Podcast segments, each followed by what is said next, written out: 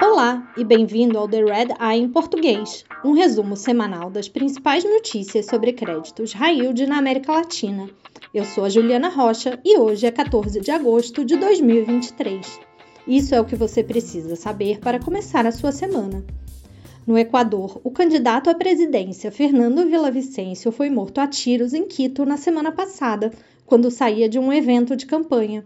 O candidato tinha recebido ameaças de morte de organizações criminosas.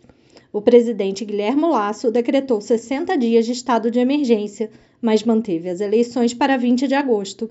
Vila Vicêncio estava em quarto lugar nas últimas pesquisas eleitorais.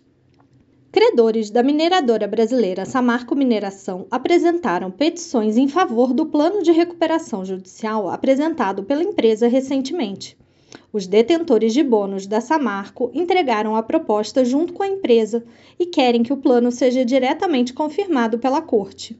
Itaú Unibanco e Banco do Brasil estão com diferentes estratégias de refinanciamento para seus bônus.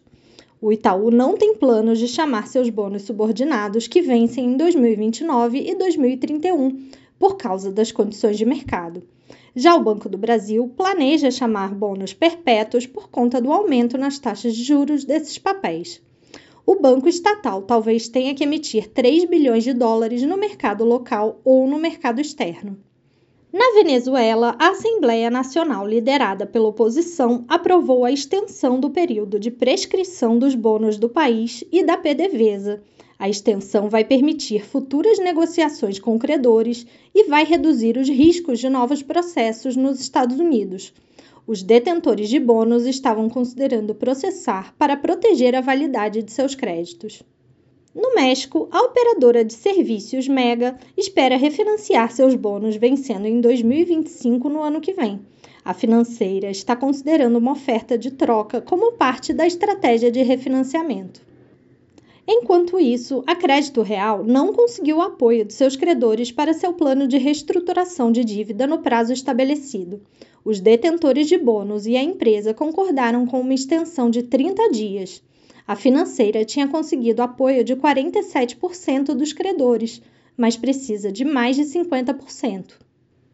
No Chile, um grupo de detentores de bônus da Nova Austral deve votar contra o plano de recuperação judicial da empresa.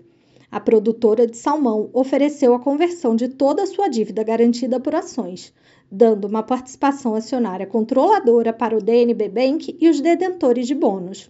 O grupo representa 10% dos votos.